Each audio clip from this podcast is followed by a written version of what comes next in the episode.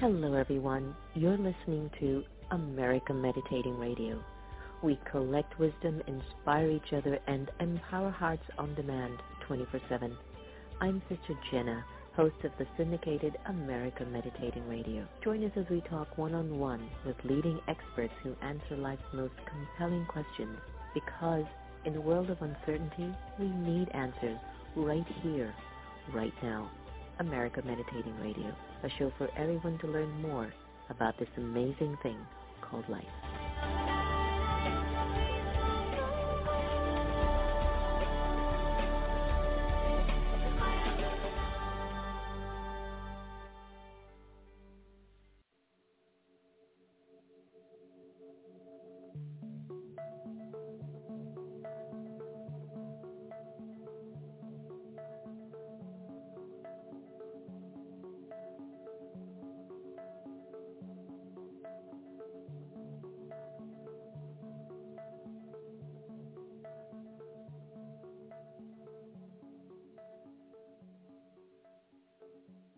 Om Shanti, everyone. Welcome to The Next Normal in collaboration with America Meditating Radio. I'm your host, Sister Jenna. I hope you're doing very well and rising above the tides of change.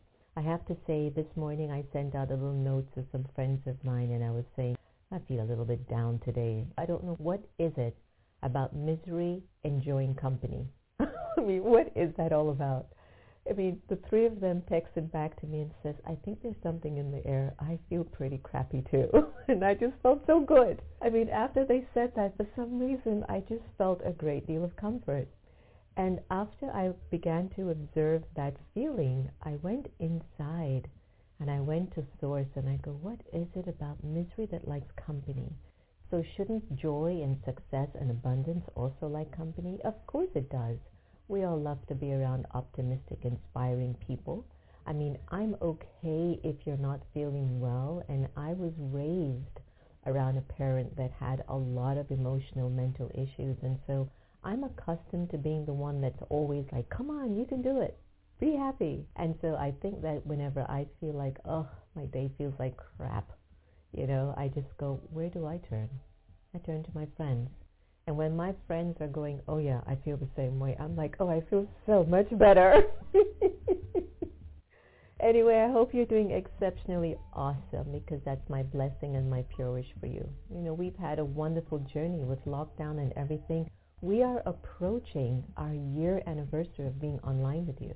The meditation museums are still closed, can you believe it? And we are in the midst of looking at acquiring a new space and a little mini retreat place. So if you want to support that, please go on to meditationmuseum.org and click that donate button. By all means, I'm in that mode of getting that retreat place like you would not believe. We have been giving a little bit of a time limit here, so I'm moving as fast as I can. It's like Godspeed time. So do support us if you're interested. I'm kind of thrilled about my guest that I'm going to have on for our special Wednesday program, because we actually had an interview on America Meditating Radio years ago. And Jennifer Hill from Awake TV had connected me back with our special guest, Dain Heer, and we realized that, gosh, there's something so beautiful and so perfect about the way he shows up in the world. And Jennifer Hill, thank you so much. If you're watching the show today, you've always been like an awesome supporter of our work, and we appreciate it. So I'm looking forward to our conversation with Dain today. So Dain Heer is the best-selling author, changemaker, internationally renowned speaker, and co-creator of Access Consciousness. Underline this, everyone. Access Consciousness, one of the largest personal development companies practiced in 176 countries. For more than 20 years, Dr. Heer has traveled the world sharing his unique insights on happiness, relationships, getting over the yuck. So, Dan, you're going to help me to get over my yuck today, and everything in between. Growing up in a low-income urban community in Los Angeles, Dr. Heer was exposed to constant abuse. However, he never chose to be a victim. In his talks and workshops, he uses a set of tools and provides step-by-step energetic processes to get people out of the conclusions and judgments that are keeping them stuck. Dr. Heer has been a guest on hundreds of nationally syndicated radio shows and has appeared on several TV shows, including Fox News, Good Morning shows in New Zealand, Australia, Canada, and even Gaia TV. He's the author of 14 books on topics dealing with embodiment, consciousness, healing, money, relationships. His latest book is entitled Being You, Changing the World. Give us a big hand. Let me warmly welcome the wonderful Dr. Heer. Thank you so much for joining us today. Sure, Jenna. It is an honor and a pleasure. Did you hear me spilling out about, oh, God, I was having one of those days and I called my friends and then I go, oh, God, I feel great. I love that. You know, you said it so brilliantly, misery loves company. And sometimes if you know somebody else is going through it, it's like, oh, okay, all right, it's just what's happening. And then we stop making it personal, and then it's all good. Why is it that the human spirit has this uncanny natural wiring to make so many things in their lives so personal? Well, I think you said it. It's our wiring, and even more than that, perhaps, it's our condition.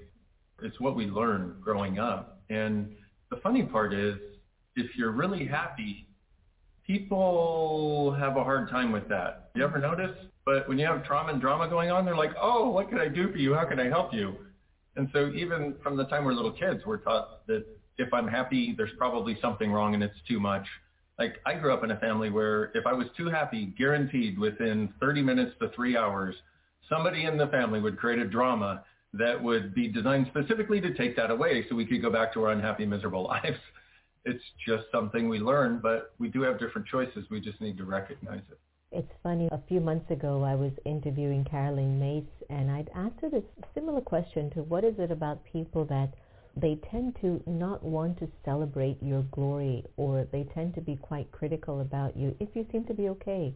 And I loved her answer. She said, people are intimidated by people who are doing okay. Like, there's an intimidation that comes into people, and instead of them celebrating and raising you up to go higher, there's an uncanny ability that they feel they're losing power.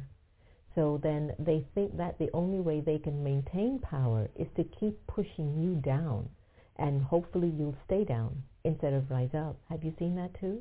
Oh, absolutely. And it's an interesting thing because there is what could be and there is what has been and what seems to be right now. And what could be is we could see somebody who was happy, who was empowered, who was like, hey, yeah, I know there's a lockdown, but my life is great.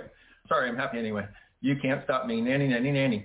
You know, and we could look at them and we could be inspired. But what we do is we purposely bypass the inspiration that people can be so that we can maintain our connection with others that we feel are vibrating on a similar level. And we don't even realize we do this herd mentality thing. It's so ingrained in us. We think it's our choice. And to a certain extent it is. But in actuality, it's more like the herd's choice.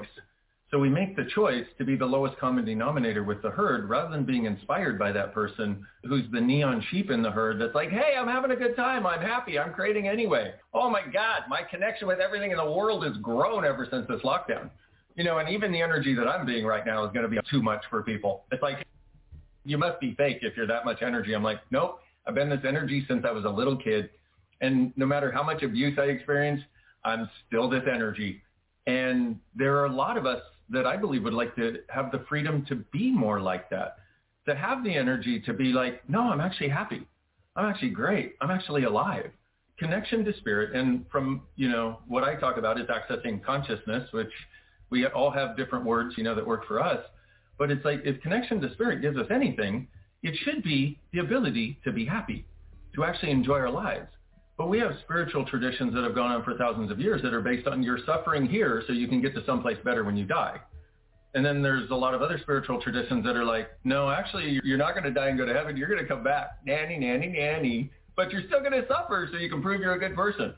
So I think inherently we have this idiotic point of view that suffering is linked with being a good person. And happiness somehow means that you're not, and you're not being spiritual enough.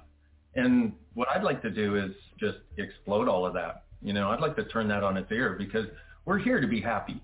And the earth is made greater by our happiness. Everyone around us is made greater by our happiness. And if there's one thing the earth requires to create a more sustainable living earth, it's more happy friggin' people. I mean, how many studies have they done that show when you direct anger at a plant, you kill it? What does it do to have 8 billion primarily unhappy people on this planet?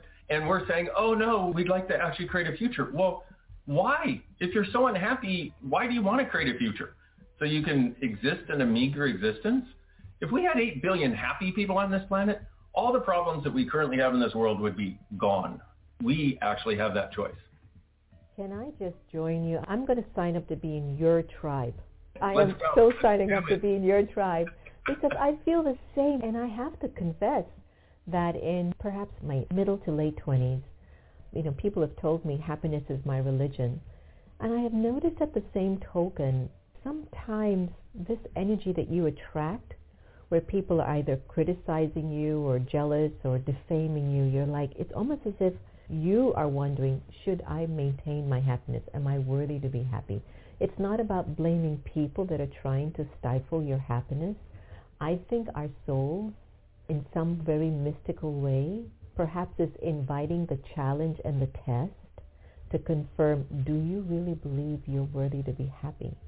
The other day I was outside doing the leaves in the yard, and I was just trying to get everything going, and there were some hiccups, with the machine and stuff. And I said, life is like this, huh? You go out, you try to do the right thing, you do it good, and there's a hiccup, and there are two choices. You say, I give up, Om Shanti, c'est la vie. Or you go, no, what's the solution? And then when you go towards the energy of solution, you feel like you're building. You literally feel like you've accessed the consciousness in terms of why you're really here, is to keep finding the capacity to grow and to live from a place of solutions. And I tell you, Dain, I really just want to be around more people like you. That energy, that light, that getting everything together, making the impossible possible, that's how I've often felt. I have my wonderful, sweet mother. It's a cup of tea here, she's so entertaining. And she's in such an interesting, sweet place, but nothing she does makes sense. And then I don't know if you've ever been in that position. And I find myself looking at these scenes with her and wondering, how much is this impacting me? They say the fruit don't fall too far from the tree. And I'm like, oh my God, please, somebody pray for me, please. And at the same token, I'm asking, what am I supposed to learn here? So as we look at life, Dain, tell me, what do you think we're actually here to learn? There's so many facets to life, and every facet seems like it takes us to, what are you here to learn, or what do you need to learn? What are your thoughts on that? Well, if I may simplify it into 2 words, be happy. And I do realize that turns every spiritual tradition that has ever existed on its ear, and yet, why else are we here? And it was interesting. I had spoken about this idea actually for many years in the classes I facilitate, that we're living in a vibrational virtual reality, basically. And we program it with our thoughts and our points of view. So our point of view creates our reality of what shows up for us. And reality does not create our point of view. Our point of view creates reality. And I was watching a Greg Braden special on Gaia TV where he was saying, this reality is a virtual reality. I'm like, I've been saying that for years. Thank you, Greg. People might listen to you, And so if anything, it's actually to be happy. And when I say happy, I don't mean that sort of artificial, oh my God, I'm looking so perfect today and I've lost 27 pounds and everybody loves me, so I'm so happy. I mean the fundamental sense of inner joy that we had when we were kids. A lot of us don't remember that long back, but if you notice any baby that comes in, they don't have a judgment of anything in the world. And one of my other senses of this is actually for us to go beyond judgment. Judgment of anyone or anything. Anyone else, anything else, also ourselves, for anything. We have a definition of consciousness in Access Consciousness, which is where everything and everyone exists and no one and nothing is judged. You have that, what you then have access to is your natural state, which is one of joy, which is what we see in babies. I mean, if you've ever gone out in nature and noticed all of the diversity, but also all of the intense energy, all of the plants are alive, all of the animals are alive, and they're doing their thing, they're being them. They're not judging. You know, it's the mind that creates this. And from my point of view, the mind is just an artificial intelligence system that's shoved into your head or somewhere, who knows, that makes you want to fit in the box with other people rather than bust outside the box to show people what's possible. And we spend our entire lives trying to find out how to better fit in the box, because every time we were outside of the box too much, somebody gave us the judgment, somebody gave us the eye, or somebody yelled at us, somebody abused us, somebody made us wrong. And we're like, oh, okay. I see us as kind of like these really big sort of like octopi, actually more like a dragon unicorn octopus, like an octadragicorn maybe, you know? And we've got all these bright colors and we've got the ability to do all kinds of things that we try them and nobody else gets it. So we sort of like pull our little legs back into the box. And before we know it, you know, we get to a certain point, it feels like we're crammed into this box, but we want to let those legs fly free, you know? I'm Pisces. I get it. I so get that, and I believe in that wholeheartedly. I mean, just now as we were recording, because we're still in-house, my mother came in, and the engineer's like, no, you have to leave, and I'm just with you at the moment. And I'm checking the scene, and you know how it's easy for you to allow what you think you want to happen in life versus what the reality is. And I think sometimes we get caught up in trying to control our destiny when perhaps our destiny is even bigger than what we're trying to control. What if our destiny is actually to be out of control? But what we think that means, we think if we don't control ourselves, we're going to do bad, terrible, vicious, mean, awful, evil things. And what I found is the people that do those things are the ones who are most controlling, but they're usually trying to control others. And I ask people a question. What would happen if you were out of control, out of definition, out of limitation, out of form, structure, and significance today? What would you choose? Or with this person, or with this situation, what would you choose? And when you ask that question, you get an energy that shows up and you're kind of like, whoa, that's interesting. It tends to lighten any situation that you ask it about. But that's because what's true for us always makes us lighter. A lie for us will always make us heavier. And what we have learned to do is try to make everything that is heavy true for us because it's got so much intensity to it. And what that creates is a life where we're continuously focusing on the intense things, the drama, the problems, the difficulties. And what we do is we miss the whisper of the lightness and the joy that's right here whispering at us, but we can't hear it because all the other things are shouting so intensely. And if we would just recognize what's true for us always makes us lighter. If it's heavy, it's not true for us. You know, if you're on a web page, if you're listening to something, you're getting heavier and heavier and heavier, stop. Go do something else. Go do something that makes you light. Because if we had more people choosing more lightness on a daily basis, what would occur is their lives would get lighter in the long run, and we as a people would get lighter and lighter and lighter. What is the addiction for people to tend to zone into that stuckedness and that lower vibrational frequency of consciousness? You know, one of the many compliments I've gotten was from Reverend Dr. Michael Beckwith. And on his radio show, he says, one of the few people I've met has been you, Sister Jenna, and I don't feel any judgment from you. And I kind of sat back for a little bit and I thought, well, I can't judge anyone because, you know, I'm so perfectly imperfect that I think that we're all in this journey together. But I don't feel good with that judgment. I'm not saying that I've never caught myself somehow down that road, but my percentage is so low. I might have high percentages in other areas, but that's one that's really, really low.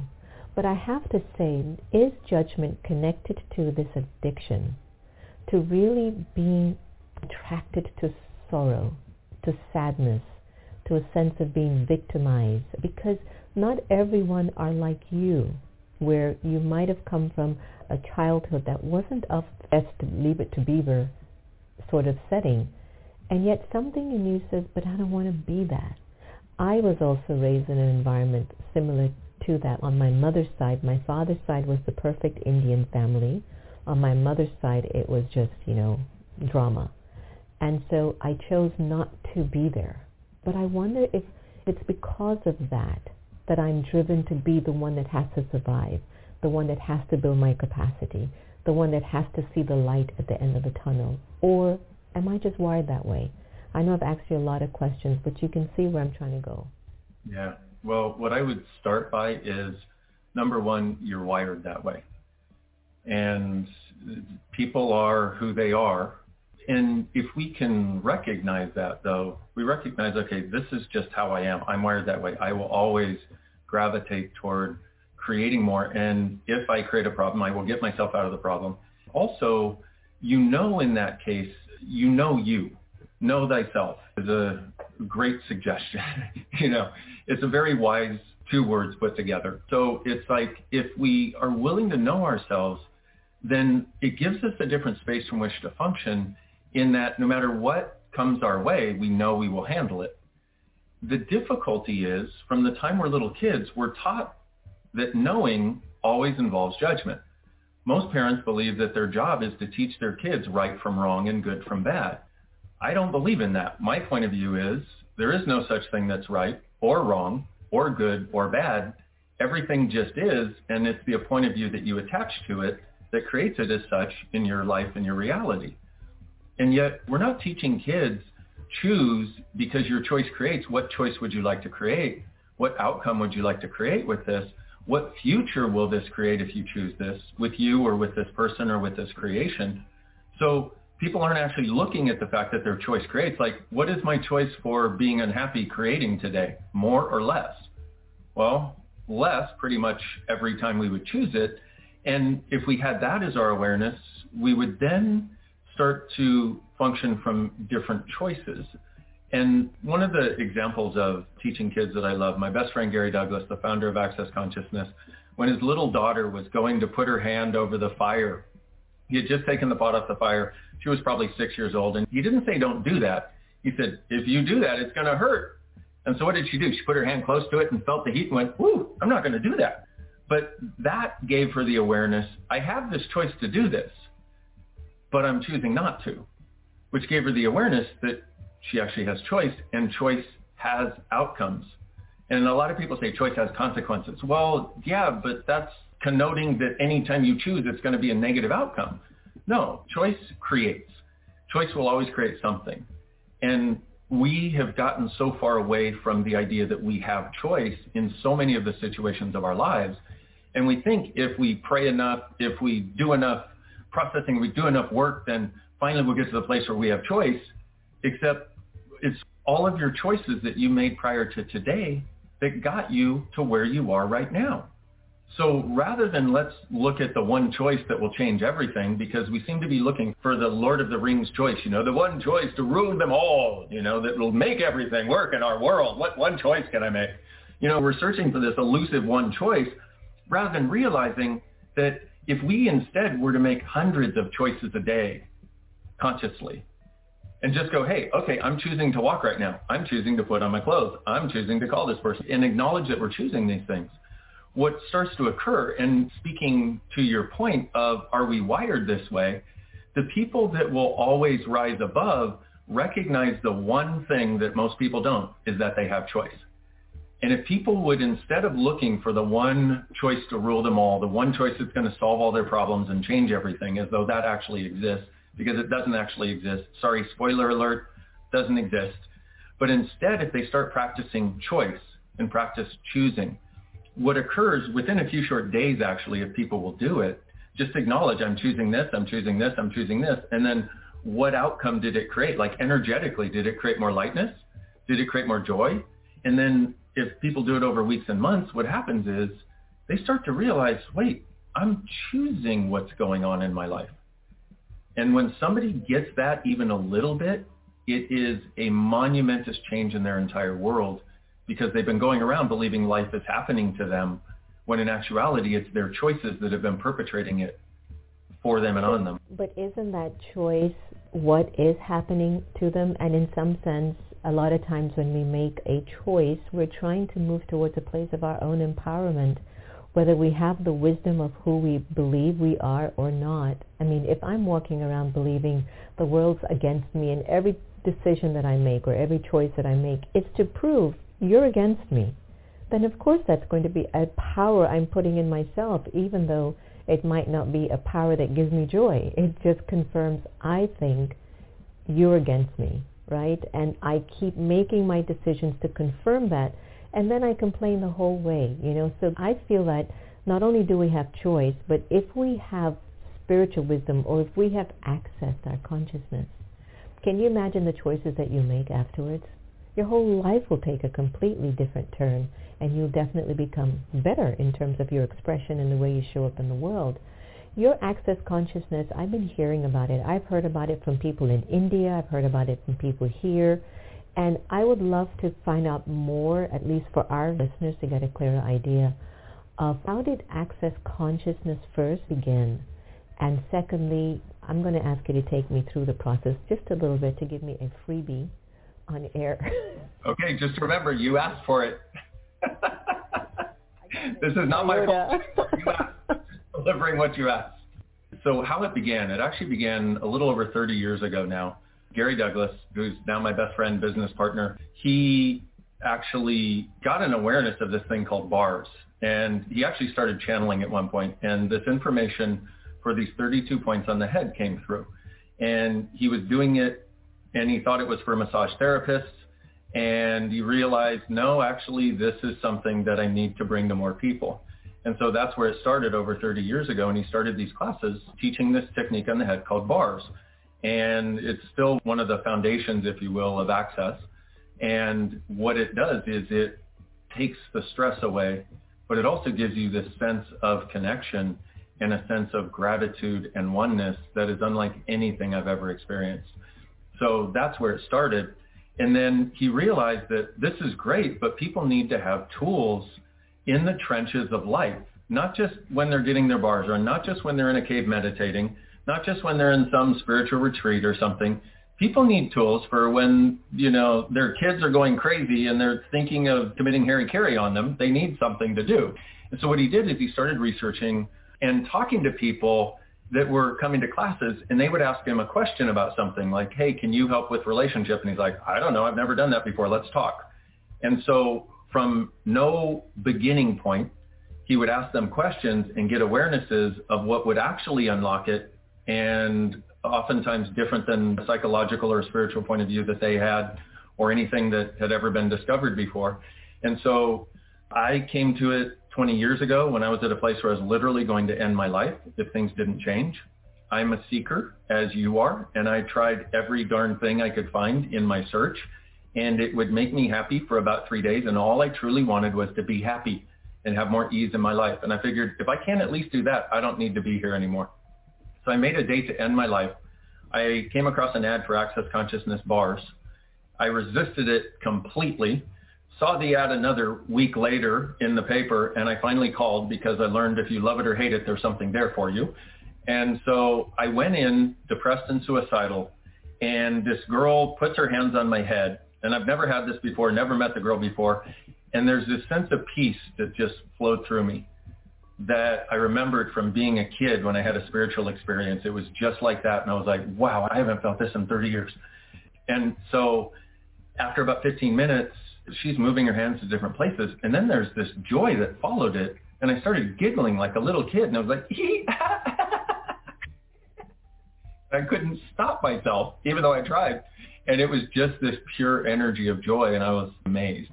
But I went into the session depressed and suicidal. And I came out of it with a gratitude for being alive, seeing the beauty in everything and everyone.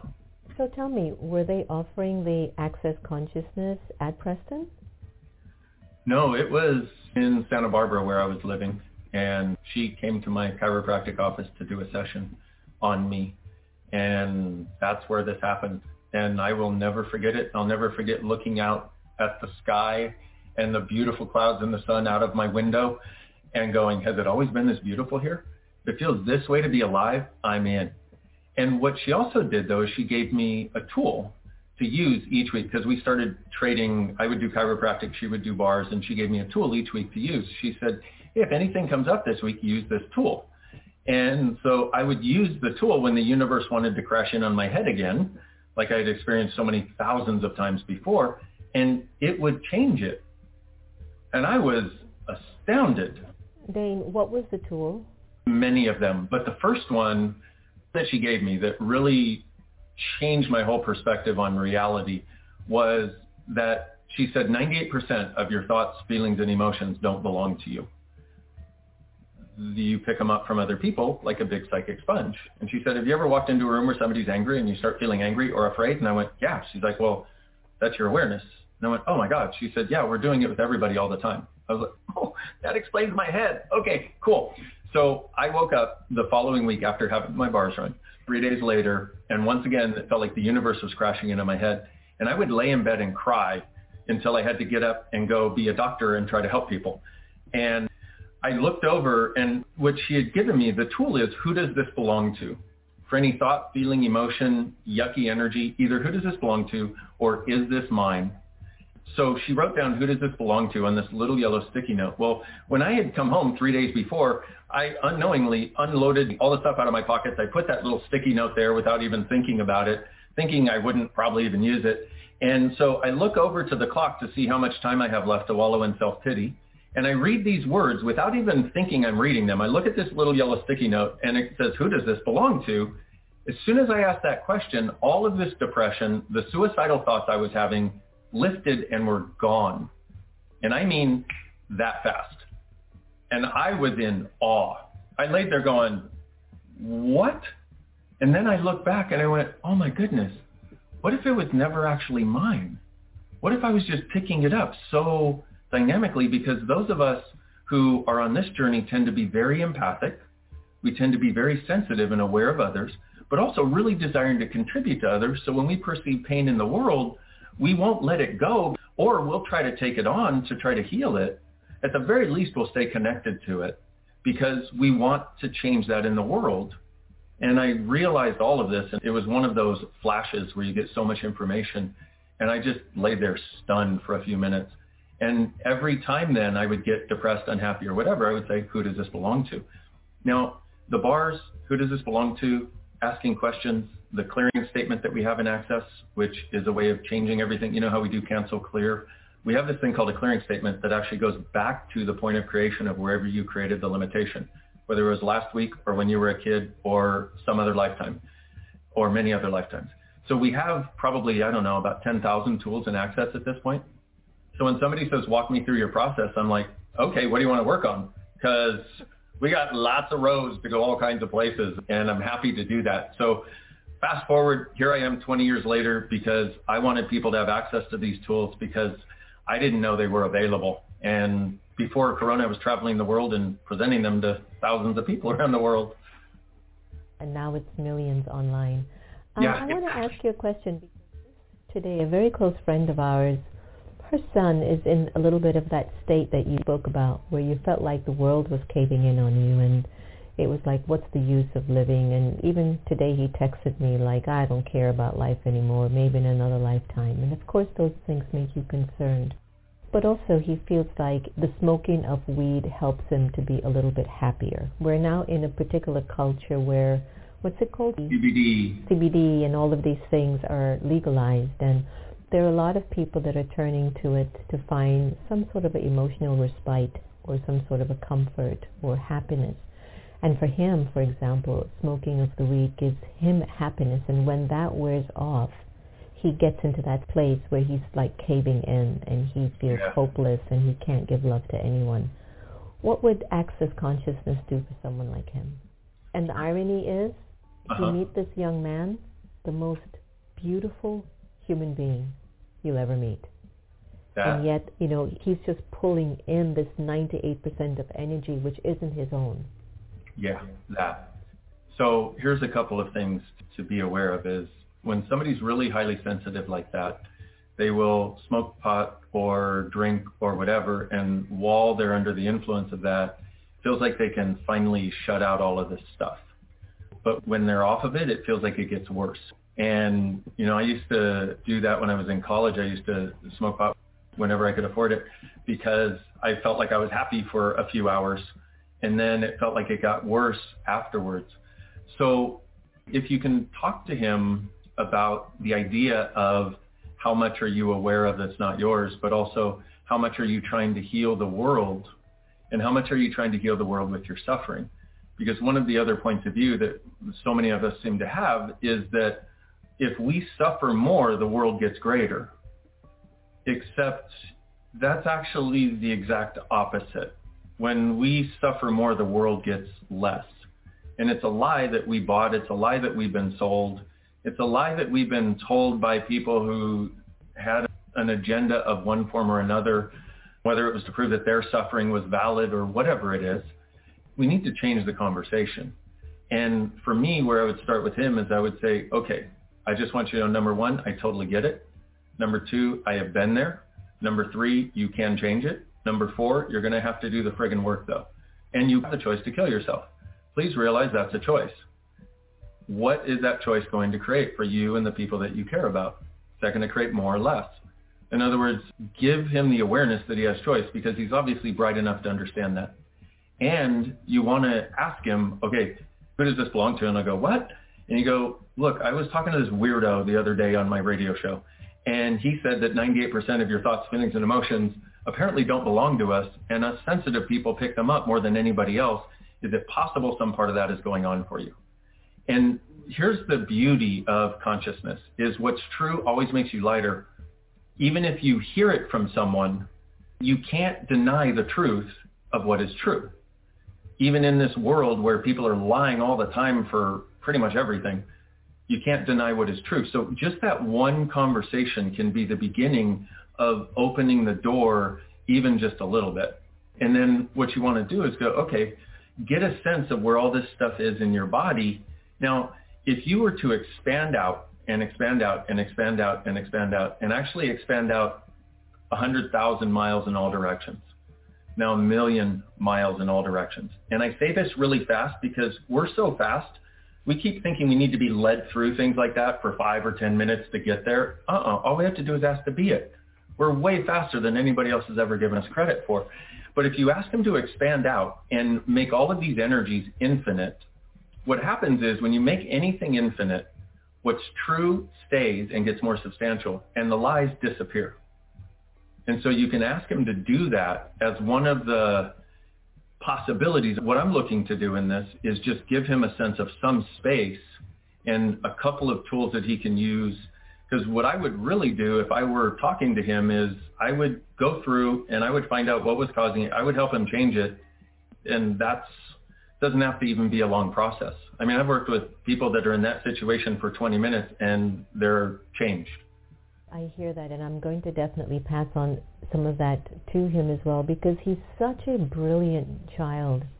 What I've noticed a lot, Dain, is that the energy of a lot of young men between the ages of 17 to 24, this is the age gap I've noticed, I think they're picking up a lot of the negativities of the world, and they're so empathic that they have actually sunk themselves into a place that they decide they don't want to be here anymore. I had a beautiful interview with award-winning, best-selling author as well, Ainsley MacLeod. I don't know if you've ever heard of Ainsley. He's incredible. And Ainsley, I'd asked Ainsley about souls who take their lives and what happens to those souls. And he said, well, right after they do regret and go, what did I just do? You know, they actually realize that it wasn't as bad as it was when they were there. But they do have this sense of remorse as they go to the other side, that I didn't need to go to that extreme, you know, like maybe it wasn't just my time.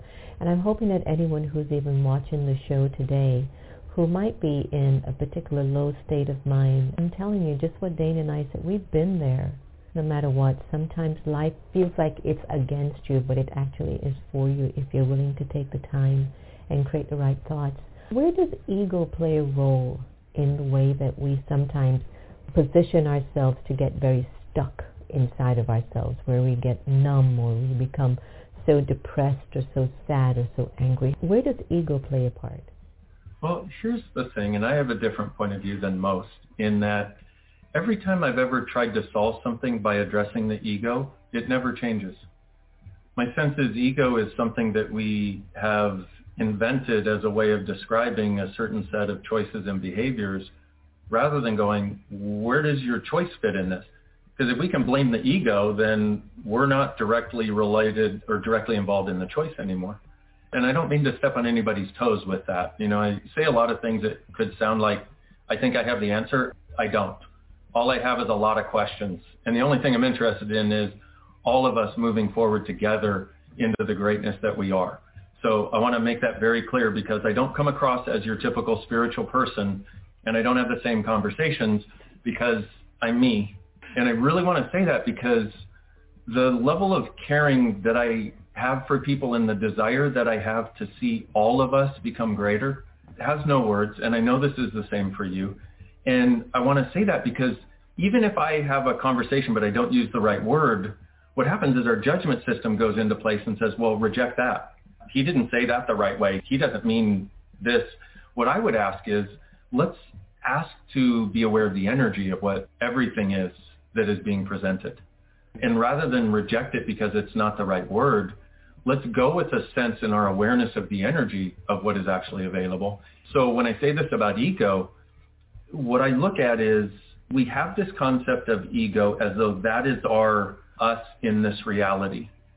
And in actuality, what if we look at, okay, what am I choosing that's me in this reality? And what choice do I have beyond this reality? Because reality is created wherever two or more people align and agree on a point of view. If you say, hey, this is blue, and somebody else goes, you're right, this is blue, now we have a reality. And we have 8 billion people aligning and agreeing about what reality is right now. But the exploration I'm on is what's beyond this reality. What is beyond what everybody else is calling real? And how do we live as that? Because we're not going to change what the world has going on right now if we keep functioning from the same level of unconsciousness. You know, we talk about mass consciousness. I see a lot of mass unconsciousness.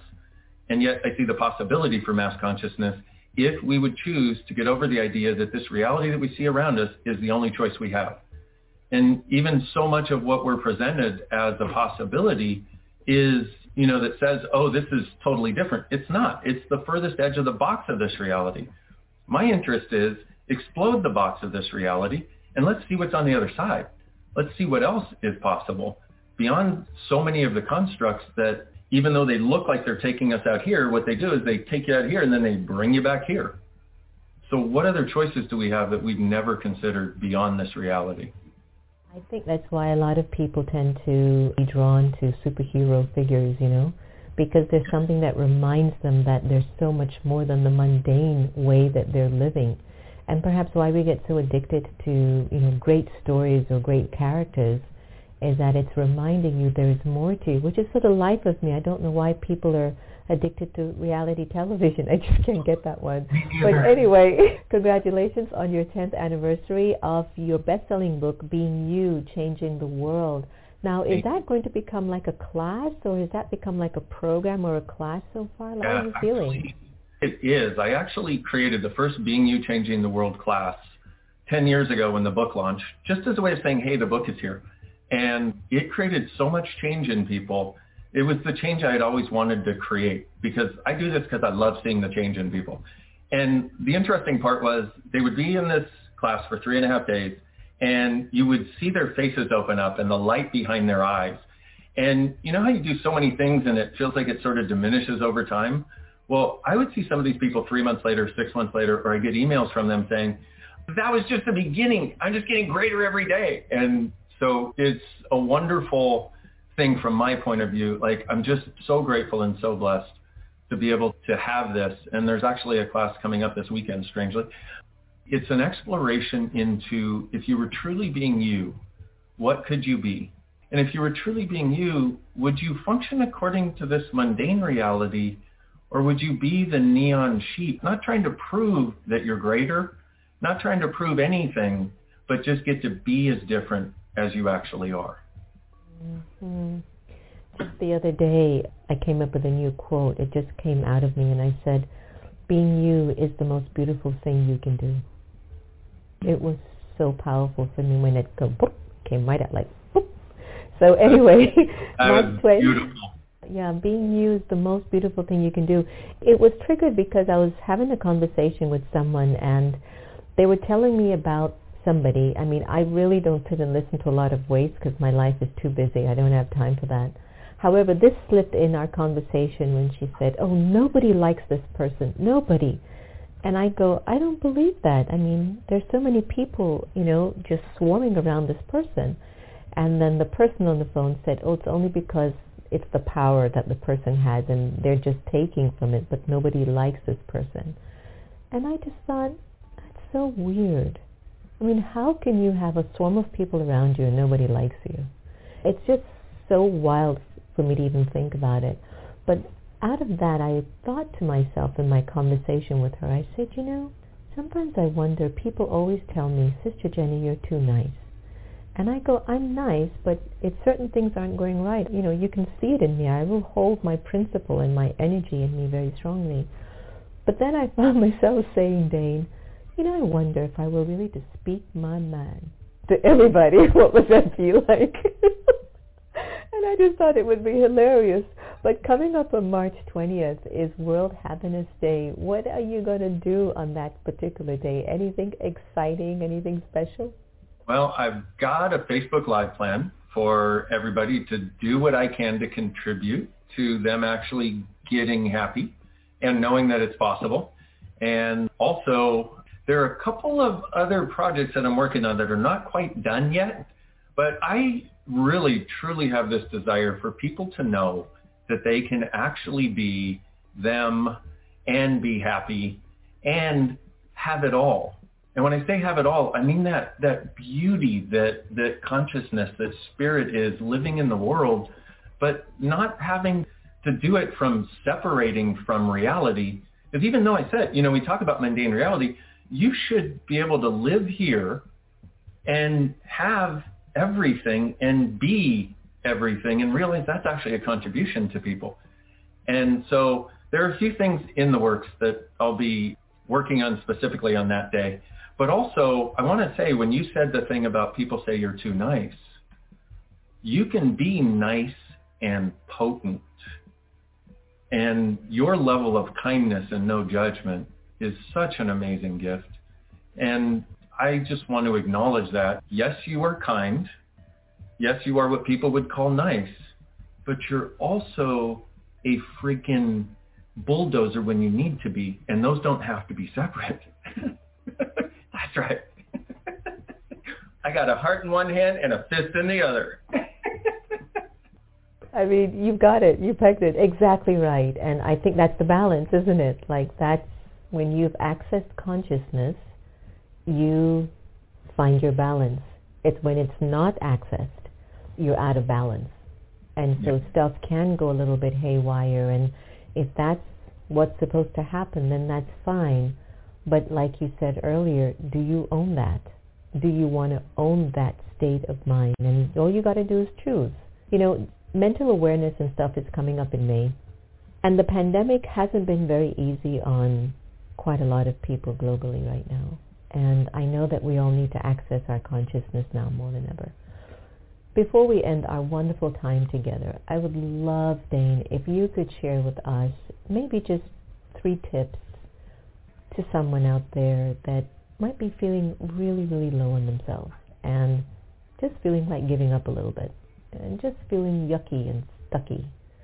Yeah. What would you tell that sweet soul just to make them feel a little bit more better?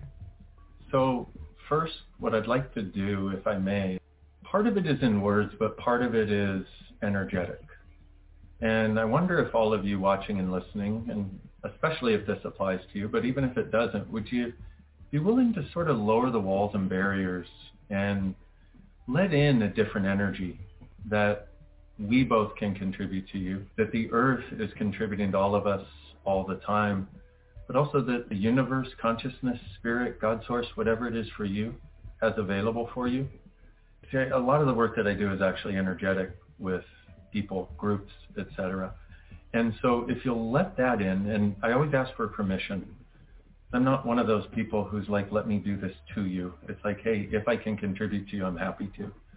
And so, cool, right about there, something starts to change. So if you would let that in, and then I will put some words also. So how much are you aware of all of the senses in the world? Many people have a sense of hopelessness. Many people have a sense of fear. Many people have a dynamic concern because what they considered reality was uprooted. And what if, rather than taking it away, in other words, what if you could be aware of it, but recognize that you actually have and can be a space of being a light in the darkness. That by shifting how you are with this, you can actually have a sense of ease, and that having that sense of ease is actually a gift to everyone and everything around you, including the earth, including all of us. And so everywhere that you decided, I'm going to use the Access Consciousness clearing statement because I don't know any other way to do it, but everywhere that you decided that your gift to the world, and the only way to truly create a different world was to take on the world's suffering and make it yours, as though that would allow you to find a path through it, will you undo that? Will you let that go? Will you destroy and uncreate that, please? Right and wrong, good and bad, pod and pock, all nine, shorts, boys, and beyond. And everything you've done to see you as less or believe you're less because you feel inundated with all of the sadness, the suffering, the fear, the concern, the sense of hopelessness, and everything else that doesn't even have words. And everywhere, because you can perceive it and other people don't seem to perceive it nearly as much, you believe you're somehow less, when in actuality that sensitivity is a gift and a power. Everything you've done to make you less because you're aware of it, will you let that go? Destroy and uncreate it. Right and wrong, good and bad, pot and pock, all nine, shorts, boys, and beyond. And everything that doesn't allow you to acknowledge the gift that you are, no matter what you've been told over the course of your life, everything that doesn't allow you to acknowledge the gift that you are to the world, the gift that you are to every happy creature on this planet and every creature that would like to be, and the gift that you are here to be that will truly create a different possibility for us. And everything that doesn't allow you to acknowledge that, my beautiful friends, you are not alone. We are here. We are in this together. We are here with you. And there are a lot of us here to contribute. Will you please receive it? And as you do, will you pay it forward and also be that contribution? And everything that doesn't allow that, will you destroy and uncreate it, please? Right and wrong, good and bad, pot and pock, all nine, shorts, boys, and beyond. And what I'd ask you to do, if you would please, is just allow your awareness to expand out. And I'd like you to just connect with the earth, however you do. You might see an energy line going down from your heart into the earth, or expand out and encompass it with your space. And just say, hi, Earth, I'm here. Sorry I didn't realize it could be this easy to connect with you, but I do realize that you are here and you have my back. What can I contribute to you today? And what can I receive from you? And I will do my darndest to acknowledge the gift that I have and the gift that being on this planet is. And we are here to create change, and we are doing it. Right and wrong, good and bad, pot and pock, all nine, shorts, boys, and beyond. Okay. Dr. Dain Heer, thank you so much for your gifts, your blessings, your beautiful spirit, and for helping humanity to become a better version of themselves. We love you and respect you wholeheartedly. Thank you. I am truly honored. It's been a blessing. Thank you. Everyone, I'm sure that you took a lot from today's conversation with Dr. Dain Heer. Please go to his website. He's got some upcoming programs. March 20th is World Happiness Day, which I'm sure Dain will be doing some stuff on. So just go to his website and let him know that you heard about him here on The Next Normal. We've taken a lot from our time together, and I hope it has helped you. I know for me it has shifted my energy without a doubt. One of the reasons what I love about The Next Normal, it is about creating a completely better future. Out of all of this, the next normal will be awakened individuals, individuals who have access to their consciousness and have the ability to show up in the world and contribute more than they take. Takers get tired. Givers won't. So let it be that as we move out of this particular era that we're in, that it continues to be a time period for you that you are a server to the bigger part of the story. You are here to make the world and your life the best version it can possibly be. And so let it start with you. Thank you so much for being with us. Remember, no one can take away your happiness unless you give them permission. And we really are here to love each other the same. Many, many good wishes. Thanks again for joining us. I'll see you again soon. I'm Sister Jenna. You've been listening to America Meditating Podcast.